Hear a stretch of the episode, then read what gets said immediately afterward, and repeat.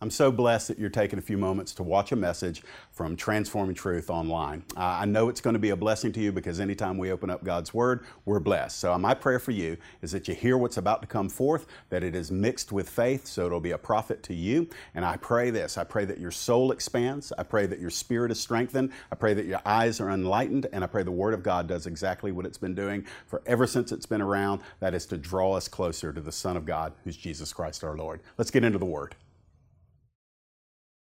Joshua 4 1, when all the nation had finished passing over the Jordan, the Lord said to Joshua, Take 12 men from the people, from each tribe a man, and command them, saying, Take 12 stones from here out of the midst of the Jordan, from the very place where the priest's feet stood firmly, and bring them over with you and lay them down in the place where you lodge tonight. Then Joshua called the 12 men from the people of Israel, whom he had appointed a man from each tribe. And Joshua said to them, Pass on before the ark of the Lord your God into the midst of the Jordan, and take up each of you a stone upon his shoulder, according to the number of the tribes of the people of Israel, that this may be a sign among you. When your children ask in time to come, What do these stones mean to you? Then you shall tell them that the waters of the Jordan were cut off before the ark of the covenant of the Lord. When it passed over the Jordan, the waters of the Jordan were cut off. So these stones shall be to the people of Israel a memorial forever. And the people of Israel did just as Joshua commanded, and took up 12 stones out of the midst of the Jordan, according to the number of the tribes of the people of Israel, just as the Lord told Joshua. And they carried them over with them to the place where they lodged, and laid them down there. And Joshua set up 12 stones in the midst of the Jordan, in the place where the feet of the priests bearing the Ark of the Covenant had stood. And they are there to this day. For the priests bearing the ark stood in the midst of the Jordan until everything was finished that the Lord commanded Joshua to tell the people, according to all that Moses had commanded Joshua. And the people passed over in haste. It's time to cross. It's time to cross. It's time to step intentionally into that place of blessing where there are thousands of questions, but only one clear command. God says which one is going to own you. The clear command are the thousand unknowns. For people of faith, the command is all we need. Crossing over fully by faith into what God has for us. So, Father, now, in the name of Jesus, there must be your power on these words this morning. Be the preacher. Holy Spirit, let me stand as an oracle this morning. Let the words that proceed from my mouth source themselves in your heart and let them find root in the heart of those that will listen with faith. In Jesus' name, amen. Be seated.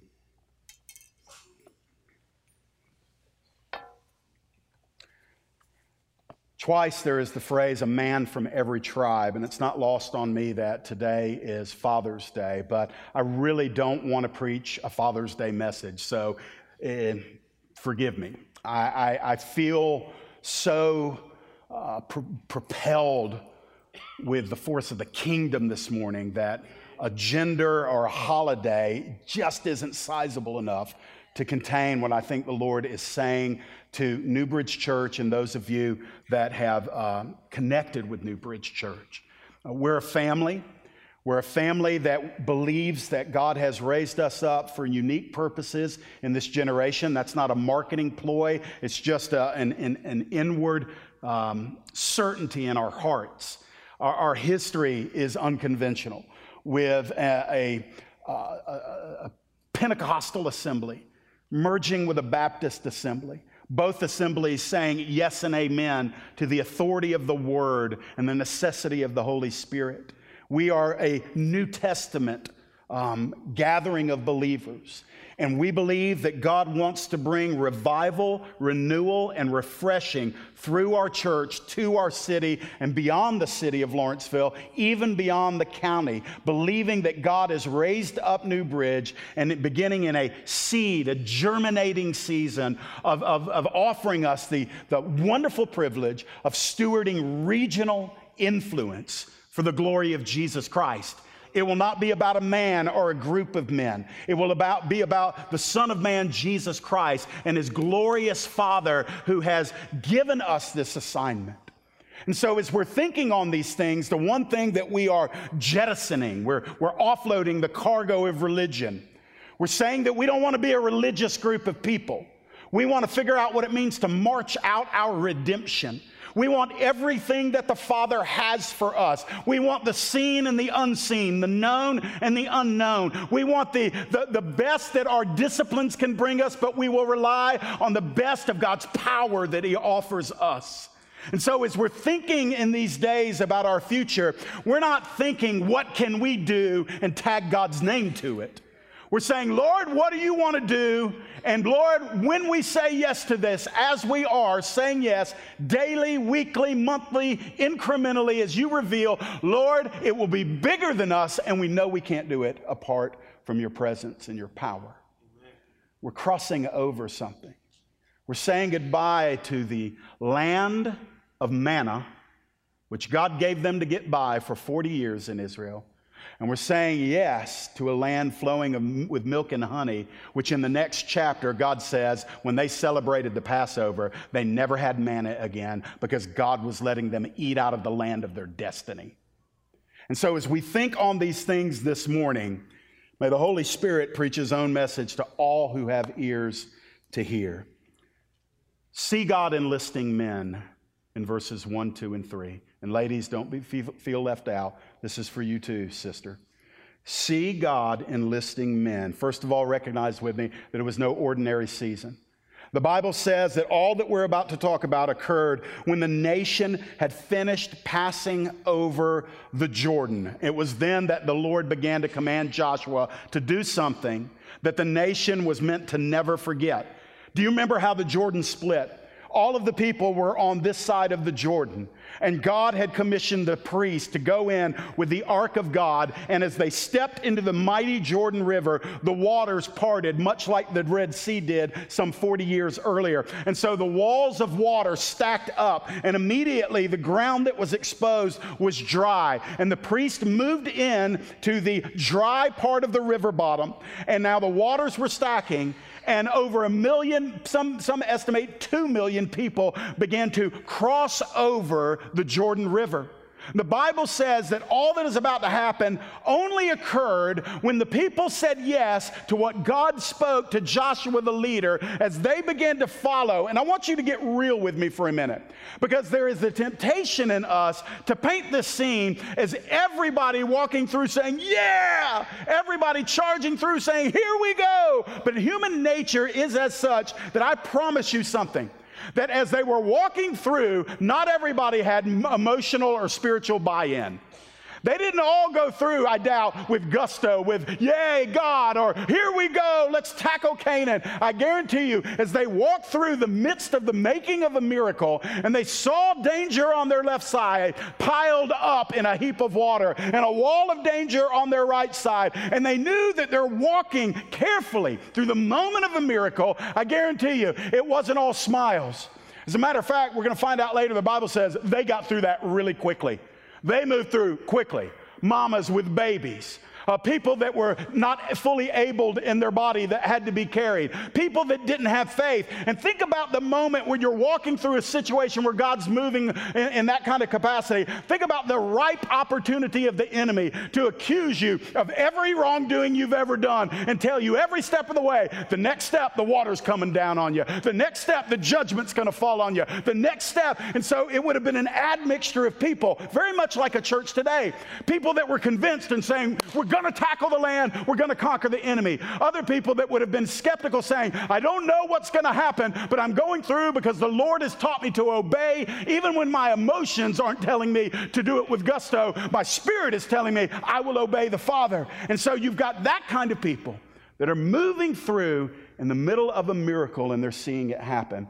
This was a defining moment in the history of Israel that the land promised to Abraham was now going to become theirs, and it began on the day that they crossed the mighty Jordan. It was an opportunity also to represent. They crossed all the way over.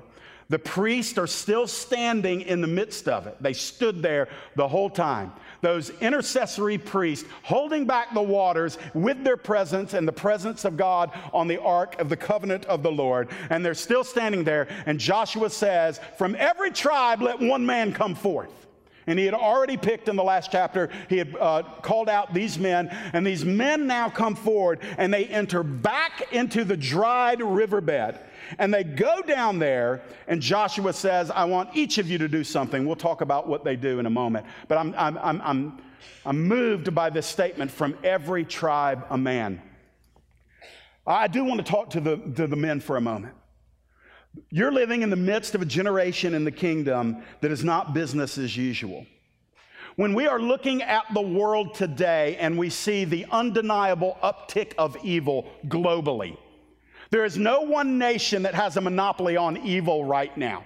It is global. Violence, terrorism, genocide, oppression, racial prejudice, it is going berserk there is all sorts of financial upheaval occurring in the world today. There are geological upheavals occurring in the world today. There are celestial things that are beginning to happen in the skies that are being noted. There is an increase of both frequency and intensity in earthquakes that are happening globally. You're not imagining it. There is something shaking going on in planet Earth and above the earth happening in your generation. This is not a business as usual season.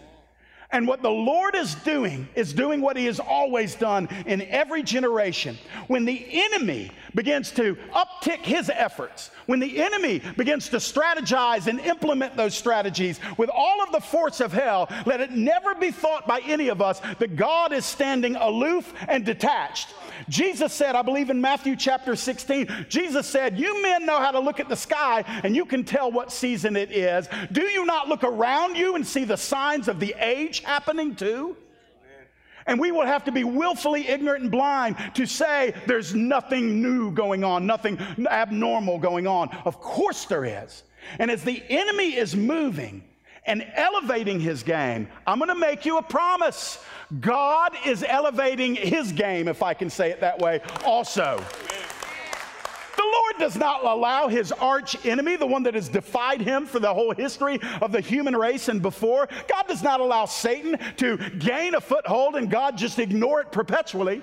The Lord will allow enough trouble to humble the human race to the hope that we might call out to Him. But I'm going to tell you, in the end, if not a single soul called out to God for help and deliverance, God will bring down the enemy for His own name's sake.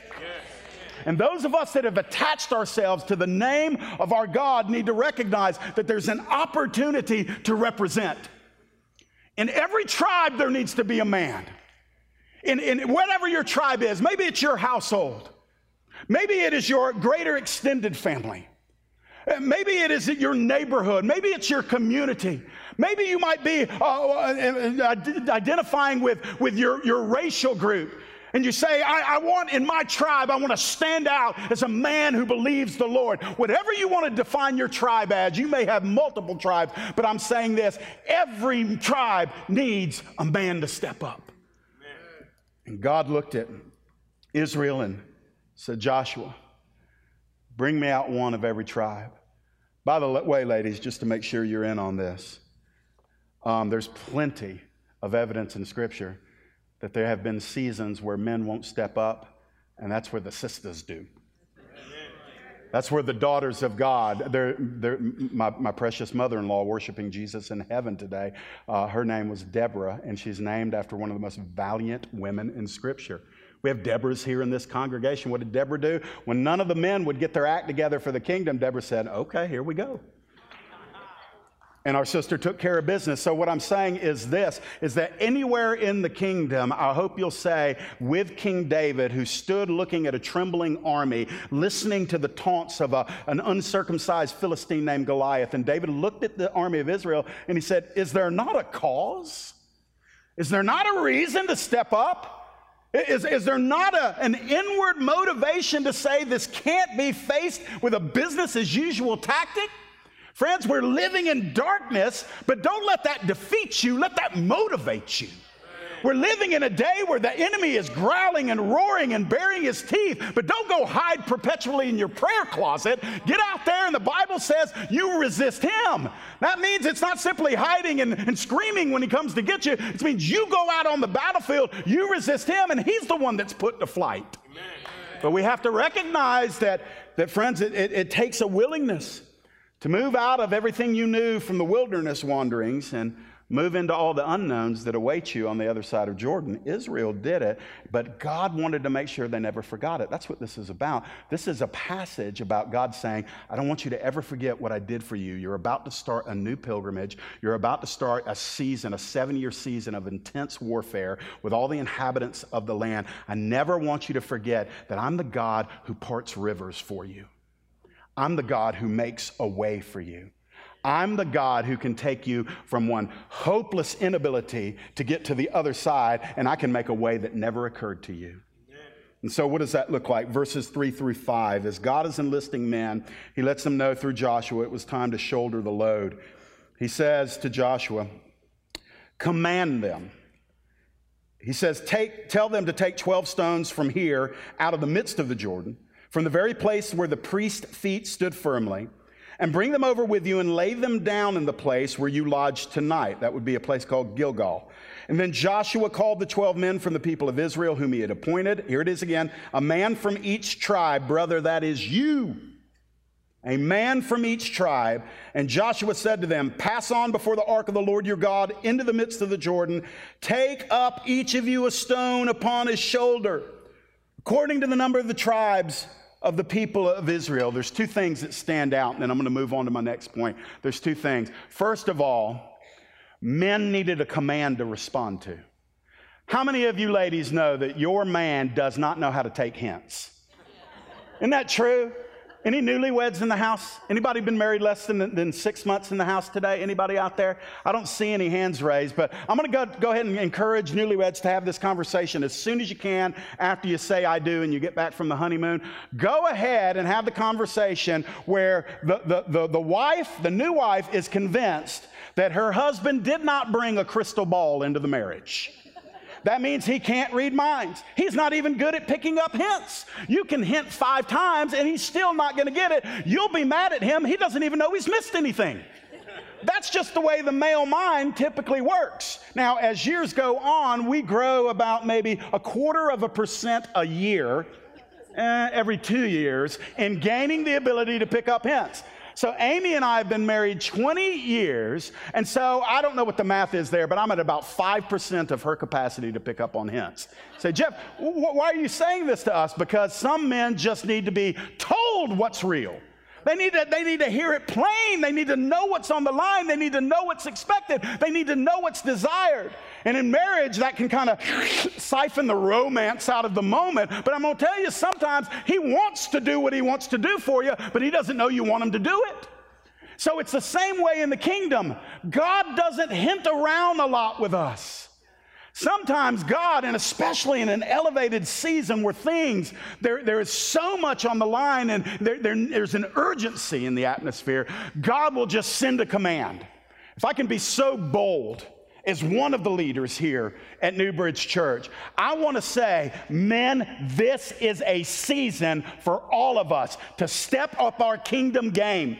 That means it is a time of consecration. It is a time for us to uh, just kind of shut our minds to things that are of no profit and open our minds more greatly to the things that God is saying. One of the most encouraging things about what's going on at Newbridge right now is what's happening among the men in the Sederos men's ministry, both in the, in the the teachings on Wednesday nights, the projects on the weekends, the getaways where men are becoming not simply isolated, siloed kingdom men, but they're becoming a community of men. That is happening because God is desiring to raise up a move that not only has the love of uh, that, that women might bring to it, but also has the battle cry that a lot of men might bring to it. He wants our church to be whole. So they were commanded. Brothers, I want to tell you, now's your season. The excuses of five years ago or 10 years ago or last year that are so convenient for all of us, God is going to, to ask us to intentionally say no to those things and to step up our leadership. You say, Jeff, I don't know how to lead. That's why you need other men. You grow with other men. You'll never learn it on your own.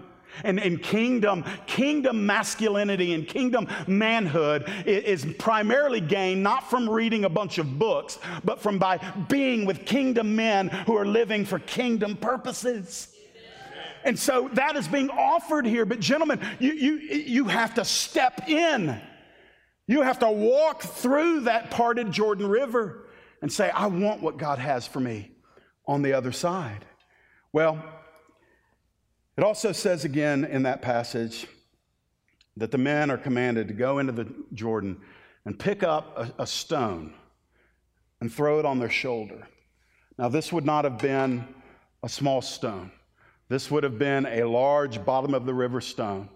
I picture like big lumberjack looking dudes, hairy, ugly, dirty, going in there, getting in the muck. They're pulling it out. As they pull it out, you hear that you know, that suction when you pull something out of the mud? Y'all have played in the creek, right?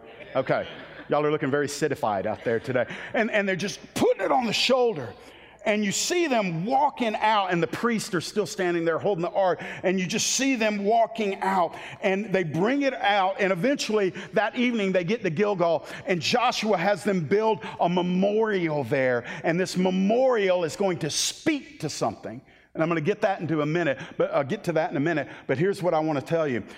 What God has for his children in the place of destiny, blessing, and inheritance is not absent of very hard work. We have to, not, we, we, we don't need to pray for burdens that are, are, uniquely tailored for our slim shoulders. We need to pray for broader backs to carry what God wants us to carry. I'm talking about in the spirit. And so when these men are, are moving these hefty stones, I'm thinking to myself, it's heavy. It's not glamorous. It, it, it, it's, you know, there's only 12 of them doing it, but, but they're representative of every tribe. And everybody in their tribe is seeing this one daddy or grandpa or uncle or brother or son. They're seeing this one who is representative and he's part of something that God's doing. And what he is doing, he's not only doing in the moment for himself, but he's doing it for all of them. And there's an awareness of each man with every te- step he takes as he's carrying that big stone on his shoulder. He knows that it's something bigger than himself that he's a part of in that moment. All men are looking for that, by the way. All men are born with an innate desire to live for something greater than themselves. And unfortunately, the tactic of the enemy who prostitutes the purposes of God, the tactic of the enemy is to say, You're the best purpose you could ever live for. So we have an epidemic of men living intentionally, forcefully, urgently for themselves. That's why they're empty. That's why they're never satisfied. They've never worked harder than they're working now. They've never slept less. They've never been more medicated up. They've never looked at more porn than they ever have. They've never tried to satisfy this hollow heart more than they're doing right now in this generation. It's because they bought into the lie that says this it says that if you can just live for yourself, you can make you happy. And it's antithetical to the purposes of God. So God says, no, you'd be happier carrying the burden that I put on your back and taking it representing a people that you belong to. Jesus said, My yoke is easy, my burden is light.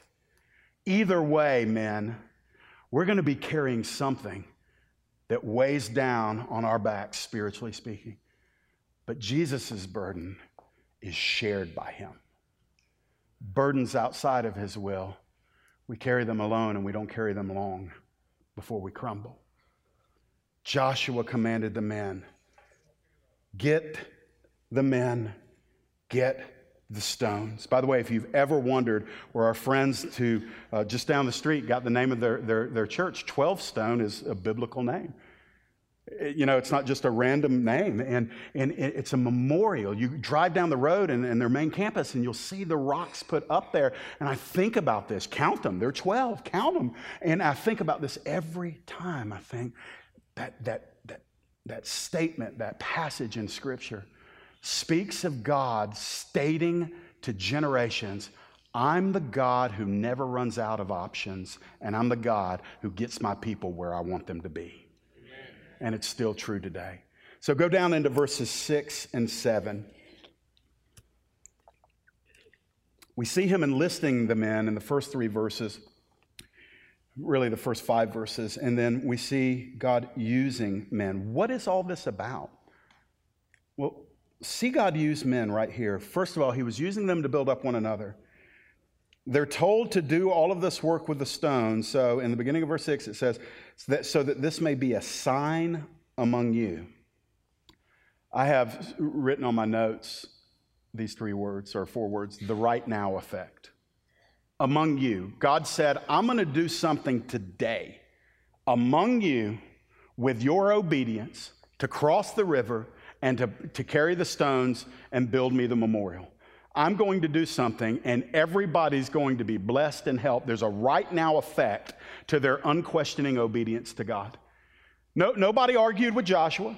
Nobody said, ah, you know, you get your engineer types in there. Joshua, you know, 13 stones might actually work better because we can see here that we have a certain plot of land. And you get people that overthink the will of God sometimes. Listen, I love smart people. I don't count myself among your tribe, but hallelujah, I'm glad you've got a tribe. But I love the fact that some of you are geared as thinkers. You're made by God to think, to analyze, to process data. That's awesome, but I am going to tell you make sure that your analytical uh, leanings are submitted to God and His Spirit. Make sure you don't make something that God made clear by overthinking it, you make it murky. And so, what happened here is nobody jostled with Joshua. And the plan was to put the stones down. And this is what God said He said, It's going to be a sign among you. It was going to encourage them about what God had just done. Let me just ask a couple of questions. Are you slowing down in life in these days to just stop? And marinate a little bit in what God is presently doing. Most of us are running a little too fast. Most of us have. I, I, was praying this morning, and one of the things that I pray regularly, because I just find myself in, in this kind of zone all the time Lord, I just need like an hour with no intrusive thoughts. Uh, do y'all ever get that way? Where, where you're praying and all of a sudden you're thinking about a text you didn't send? Or something you failed to pick up. You're, you're talking to the Almighty and you're thinking, I didn't get those green beans at the grocery store last night. You know, or my kids that we packed that for her going to college next year, and da, da, da. and we, it just happens. And so I just pray, Lord, would you just put a buffer around my right, mind right now so I can just be with you? Making memorials. Listen, some of you have had breakthrough in your homes. I know it's not everything that you had hoped it would be. Listen, we are imperfect people and we live in imperfect homes sometimes. And sometimes that manifests greatly. But don't let what's wrong smother what's right. Don't let what is not yet good take away from what is already good. And don't let the hectic pace of the American lifestyle rob you of your opportunity to set up 12 stones of memorial somewhere. My family, um, yeah, I can share this. We, we were given a, a, a, some verses of scripture by some people that care about us, and they wrote it out in calligraphy, and it was um, attached by um, yarn to a tent stake, a, um, bronze tent stake. And I believe the passage, forgive me, my mind's somewhere else this morning. I think it was Isaiah 54, maybe, and it talks about uh, stretching out your tent and, and, the stakes and moving them out. And it's God's way of saying, I'm about to enlarge you. I'm about to spread your influence. I'm about to bless you in a way that your current, your current manner of life can't contain. And so Amy and I and the kids got out in the backyard. It's the first time we've done anything like this. And um, I believe Alicia read the scriptures. And then I had Landon pound that tent stake into the soft earth of our backyard. And I said, bury it all the way. I want it all the way down. And then Amy and I just kind of prayed and prophesied over our household. Now, that doesn't make us super spiritual because I've been married 20 years and my, I've had a child 16 years, 17 really, and we've never done this before. But what it did is it said, Lord, this is not an ordinary time. These are not ordinary callings. I'm not sensing ordinary stirrings. And so, Lord, we're going to do a prophetic act and we're going to drive this thing down to the ground because we, we believe that you're a good God and you want to enlarge your work in our lives and through our lives. And so we made a memorial. Now, my hope is that my kids will never forget that. I know I will never forget it. But the, the fact of the matter is, is it took a long time to get there, and I want there to be more of those for the Lyle household. And I want there to be things like that for you. You have to slow down. You have to turn off the noise. You have to listen. Some of you um, are, are, in a difficult home. You're a single parent and you don't have anybody to shoulder the load. But I want to tell you something. You have a unique opportunity for the Lord Jesus Christ to be more to you than he is to those who have human help to shoulder the load. And I, I, want to tell you, there, there are ways that you'll sense him that those of us that have more human help can't sense him. He wants to be more precious to you. Those who have the least help also have the greatest opportunity to experience his nearness and his power. So, in this place, we love everybody, but we feel sorry for nobody, nobody that's blood bought and washed and forgiven and brought into the family of God. Why? Because He's pressing in and He's saying to us in these days, He's telling us that we can enlarge our state, we can build our memorial, we can say that we never forget this is what our God has done, and we can do it in the present. But not only in the present, it also has a next generation effect. You see, God was using men to build up one another, in the right now, but he was also going to enlighten the coming generation. Look at verses 6 and 7. Look at what God said. Here's one of the reasons why God was doing what he was doing. He said, When your children ask in time to come, what do these stones mean to you? Then you shall tell them that the waters of the Jordan were cut off before the ark of the covenant of the Lord when it passed over the Jordan. The waters of the Jordan were cut off. Listen. We've got to embrace not only the right now effect, but also the next generation effect. Little Luke Daniel, right there on the second row, a baby who's just a handful of months old. He is the precious, beautiful little boy of uh, Christina and Danny, and Danny plays drums here. And when, when I look at him, I'm thinking collectively, Newbridge, we're setting the table that he's going to eat from. Not only his parents and his grandparents, there's two sets of parent, grandparents in this church for, for little Luke, but, but collectively, we're New, we're Newbridge family. We're, we're stewarding for the kingdom. He has no clue. Sleeping there in his grandmother's arms this morning. He's not the only one to sleep in this place. Some of y'all need to wake up.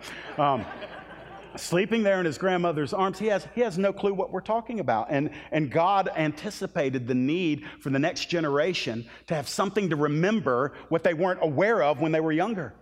And so the memorial, it, it's, a, it's a teaching thing. So when we, when we set up memorials where we drive tent stakes in the ground, where we say we're going to mark this moment, we're going to mark this date, we're going to mark this season, we're not only doing it for the right now effect, but God anticipates the curiosity of the next generation. And He also offers us the ability to steward what He's doing now forward. To be able to say, this is why this is here, because God did this, and we fill in the blank. And so, brothers and sisters, think about this. This is where we come out of our shells. This is where we come out of our, our, our self enclosed cocoons. And we recognize not only are we stewarding our lives, but we're not just stewarding it for the present moment, we're actually investing our lives. How many of you know that with an investment, you release it in the present with the hope of what's coming in the future? That's, that's just the way investing goes. You don't plant in the same season you sow, but you do plant. And if you plant well and you plant wisely and you plant regularly and you plant generously, our kids and the next generation, and the grandkids, they're going to be able to reap. And so you've got the right now effect, you've got the next generation effect. You know, tomorrow our FM team goes and they're going to be doing summer camps in three different states for the next month. And, and the reason why they're doing that is because somebody has sown into their lives Somebody has told them who God is and what God has done. And they have picked up the mantle of those that went on before them, and they are passing a mantle to those that are coming up behind them. Those teenagers and college students are going to be pouring into grade school students. Why? Because they know some things the grade schoolers don't know yet, but they don't want to keep what God has done to themselves. They want to invest it in the next generation. Brothers and sisters, right now I'm going to tell you something. I'm going to do a quick commercial here. We need some of your help immediately investing in the children that God actually sends to our front doorstep every Sunday. We need adults downstairs to work once a month to pour in to children. It's not babysitting. And you don't have to have 15 spiritual gifts to be down there. You need to have a willing heart, trusting that God will use you, who He's made you to be. But we need help like immediately in that area as summer has found us. You see, it's not just doing your duty, it's saying, I'm going to plant something that's going to give a return. And when kids grow up and they ask, What is this for? I'm that adult who's going to have the ready answer for them. So, moving forward, not only the next generation effect and the right now effect, but the forever effect. Look at the end of verse 7. They were to pre- preserve a heritage of trust. So these stones shall be to the people of Israel a memorial forever. God desired that what he does among, God desires that what he does among his people is never forgotten. There's no such thing as a worn out testimony because there's always new ears to hear it. See, the story may remain the same, but there are always fresh ears that need to hear what God has done. I don't do it as much as I used to because I've got more to say now, but I, I, I, don't mind telling you that when God found me in 1994, what he found was a shriveled up, miserable, homicidal, suicidal, drug addict, and alcoholic who had been in and out of jail. Now, that's not impressive. But that's my testimony. That's what he found. And when I met the Lord Jesus Christ and I was dead in, in my trespasses and sins, what the Lord did is he took that sentence of death off of me, raised me up in the life of Jesus Christ. And the old Jeff Lyle that I know that used to do drugs and used to get high and used to do all the things that go along with that lifestyle, that fella's dead. I, I'm not ashamed of that because that fella's dead. That's not who I am anymore. And, and you know, I don't parade that around. I'm, I'm neither proud nor ashamed of it. It's just part of my story. But the central figure of my story is not me. That's why I can tell that story. The central figure of my story is the one who resurrected me, who saved me, forgave me, redeemed me, and sent me forth to tell that what he's done for me, he can do for you. And he's the same king that has blessed me with the, so many of what I've asked, so much of what I've asked for, so much of what I've sought after. He's good. He's always been good. And that's a forever memorial, friends. I want that to outlive me. I don't want my testimony to die with me. Uh, C.S. Lewis, I think it was, that said, uh, When I die, I hope that all of hell rejoices because I'm no longer in the fight. That's good stuff right there. And I feel the same way. I want my life to make the devil mad while I'm living. I want it to make him happy when I'm dead. Amen. So let's get down to the end of this. I know what time it is. We see God using men, we see God enlisting men. And guys, ladies too, see God growing men. Growing. You're not done yet, brother. You're not done yet. You're not done yet. You're not done growing yet. You're still in process. You're not at the beginning, say amen. But you're not at the end yet either. You're in the middle. So we see God growing men. Look in verse number eight. God grew them in their obedience. Brothers, hear this. And the people of Israel did just as Joshua commanded. And they took up 12 stones out of the midst of the Jordan, according to the number of the tribes of the people of Israel, just as the Lord told Joshua. And they carried them over with them to the place where they lodged and laid them down there. Now, this is beautiful if you'll look at it in, in, the, in the, the paradigm of, of kingdom.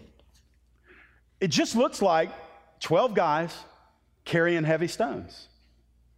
That's, that's our viewpoint. But to God, it looks like kingdom. Why? Because it was from the heart of the Lord that the command came take these 12 stones up out of the river from where the priests are standing. And they did, it says it twice there in those verses, they did exactly what they were told and how they were told to do it. Let me give us all this. We never outgrow obedience. There's a tendency, and I've done enough counseling and I've been a Christian long enough to see it flicker in my own life, unfortunately.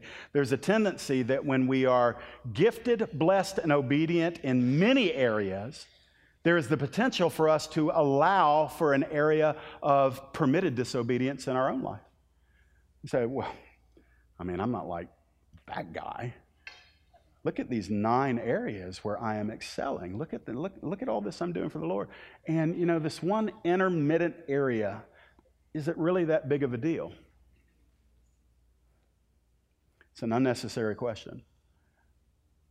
Disobedience is rebellion, and the Bible says rebellion is like sorcery and witchcraft. And so we are not blessed on a barter system. God never barters. Religion will teach you you do good, and God has to do good to you. And so a lot of people want to obey to get something good, or they, they are afraid to disobey lest they receive something bad. That's not how God operates. God doesn't bless you because of your obedience, He blesses through your obedience. Amen. You see, God has parameters where He's going to pour out His best. And he's always pouring out his best right there within those parameters. Disobedience is simply stepping out of those parameters. So you think you're getting punished, you're really not getting punished. Not to say that God doesn't discipline, but that's different than punishment. What you've done when you've lost anointing, when you've lost peace, when you've lost favor, when you've lost uh, clarity, when you've lost a sense of His presence, and that, that can, I want to be careful there, that can happen for multiple reasons. But if, if you've got disobedience in your life, mark it down. That's why you lost it.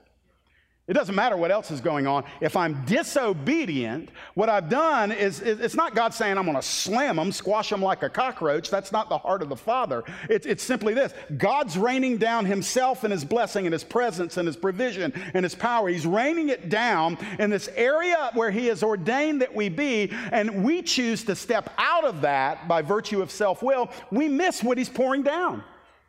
So you say, Well, Jeff, what do we do? Get back cross over. Get where you're supposed to be. Not out here in the desert, not out here in the wilderness. Cross through. He's made the way and get back in. You say, Jeff, how long will that take? Well, how long does it take you to repent? How long does it take you to, to say, Jesus, forgive me, I'm sorry? Lord, I turn from that. I confess and I forsake my sin, and Lord, I come back, and immediately, if we're faithful and just to confess our sins, God is righteous and He forgives us of our sin and cleanses us from all unrighteousness. Amen. See, they were obedient. Maybe today is a good day for just a, a simple examination of the heart. And just to say, without getting legalistic or micro inspective of our, of our soul, just to say, Lord, have I given myself allowances? That you didn't give me? Have I taken steps, small ones, that have led me out of the place of blessing? Lord, I return because I can to obedience. They were obedient and they were growing in it. God also grew them in their devotion. Verse number nine. I'm almost done. I've only got one more verse left. Look at what Joshua did, and this speaks volumes to me. I'd like to preach just a message on this. Joshua set up 12 stones in the midst of the Jordan, in the place where the feet of the priest bearing the Ark of the Covenant had stood. And they are there to this day. This is very interesting to me. We don't find that God commanded Joshua to do this. If you ask me in my opinion, which gives you the full right to reject it and disagree with me, but I'm going to give it to you here. I believe that something happened with Joshua as he watched those men carry those 12 stones to set up a a monument, a memorial to God that would be visible to human eyes. There was something that might have stirred in the heart of Joshua says, I want to leave something that only the Lord will see. So he commanded that 12 rocks be removed from the banks, from the external part of the Jordan, and 12 rocks were laid there in the Jordan. And when those priests moved out with the ark and the waters covered it, there was only one set of eyes that would ever see those rocks, and those were divine eyes. God received from Joshua a memorial of gratitude and worship that said, Lord, this isn't for anybody's eyes but yours. I do this because I want you to know that we remember where your priest stood with your Ark of the Covenant and your presence, and we remember what you did. I leave you a memorial that is only for you. Nobody else can see it. It's an act of devotion. We are growing in grace and Christ likeness when our obedience is so intense that it breeds devotion, and our devotion is so authentic that we could care less, could not care less if any other person ever saw where we are with the Lord, what we do for the Lord, how we feel about the Lord. But we just bury some stones of memorial and we say, Lord, this is for your eyes only. Friends, that is the heartbeat of worship. I love worshiping with you on Sunday. I love it. I like it on Wednesday. I like getting all laid out on Friday night and not knowing what to do. It was, it was great. It was glorious. But I'm going to tell you something. I, I fear that it would mean nothing if it wasn't real when nobody's looking. See, worship ultimately is God and you sharing a moment together a moment where He is central and supreme. And in that same moment, you are humble and at rest because you know the central, supreme God of all in that moment is giving you all of His affection and attention. And you just say, That's enough. That's enough.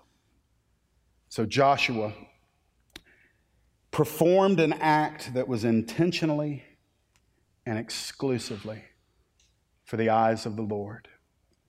Jesus would say this. He said it actually in a couple of different ways, but he said, Don't do all that you do in the eyes, in front of the eyes of people. When you do that, that's as much reward as you'll ever get. Whether it's our praying, he said, Go into your prayer closet, shut the door. Your Father, which hears you in secret, is going to reward you openly. Did, did you know that Jesus taught that there's reward for private intercession and prayer. We think of reward for winning souls, and there is. Reward for giving money, and there is. Jesus talked about rewarding those that pray in secret and intercede. There's something in that for you. He said, Don't do your giving with, you know, a parade, you know, the old wind up offering. It's time for the offering. Here we go. Woo! You know, sounding the trumpet is what it was called in Jesus' day. Uh, by the way, that may be why online giving might have an, have an appeal to a lot of people. They can give and nobody knows it except the one to whom they're giving. And so there are all these things, but ultimately Joshua said, Lord, before we leave this place, I want to leave a memorial just for your eyes. And then the last thing God grew them in their obedience and in their devotion, and then he grew them in their mission. Verse number 10. For the priest bearing the ark stood in the midst of the Jordan, and everything was finished. Everything was finished that the Lord commanded Joshua to tell the people, according to all that Moses had commanded Joshua. And I love this the people passed over in haste. Watch this. It's one scene of national corporate obedience. They moved forward. They, they wandered as one person, Israel, for 40 years. They wandered. They were delivered as one, they wandered as one, and now they crossed over as one the priest, those intercessors, they had one role, and that was to stand completely still. They were hosting the presence of the Lord in the Ark of the Covenant, and the people were called to motor on over to the other side. As we close this morning, we need both. We need stillness in the presence of the Lord and we need to make haste. We need to recognize that the window of opportunity for us to step into what God has for us as a people is not open ended. There can be an expiration date on opportunities from the Lord. That is why it is incumbent upon the leaders in the kingdom to intentionally tarry in the presence of God so that we receive the wisdom not only about what to do, but how to do it and when to do it. The leaders of Newbridge are giving a repeated clarion call, and we're saying, God is moving us into a land that will flow with milk and honey. That's just an expression of there is great blessing for us and through us. The right now effect, the next generation effect, and the forever effect. He's offering that to Newbridge right now. But we're also saying this we need to move quickly on some things. Immediately, the question might arise what are those things? I'm going to give you something here. All we know right now is that he's saying, I have parted the Jordan. I am on the other side. I want you all to cross over. There will be battles to fight, but you will inherit the promised land as you walk it out. That is how the promised land is received. It is received as we walk it out. So I want you to stand to your feet. We're not giving a formal invitation this morning. I want you to ponder these things. I want us to emulate the mother of Jesus, Mary, who treasured these things, stored them up in her heart. But I also want you to know that we believe, I'm sensing this so strongly, that this congregation is saying, Jeff, Dustin, elders, leaders, we'll cross over. We've got questions, but we know one thing the questions don't carry more weight than the very real sense of God saying, We're moving ahead. And we trust you as our leaders to fill in the gaps. As God gives you wisdom, we trust you to give communication. That's my commitment to you. That's Dustin's commitment to you. We're asking for you to commit your feet to walk through what God's opened up. So, Father, in the name of Jesus, on this Father's Day 2017, thank you for blessing this congregation with steadfast hearts of endurance. Thank you for the obedience that characterizes this house. Thank you for the longings that you have placed in our hearts. Thank you for nicknaming this house the house of hunger, and we are still very, very hungry, Father. Jesus, you are Lord of all. Christos Kurios, Christ is Lord. This is for you. So let us move in excellence. Give now wisdom where every, every place that it's needed. Let there be wisdom. Where there is not clarity, let there be robust faith. We will not, Lord, live by explanations. We live according to promise. And so we listen to your voice. In Jesus' name, Amen.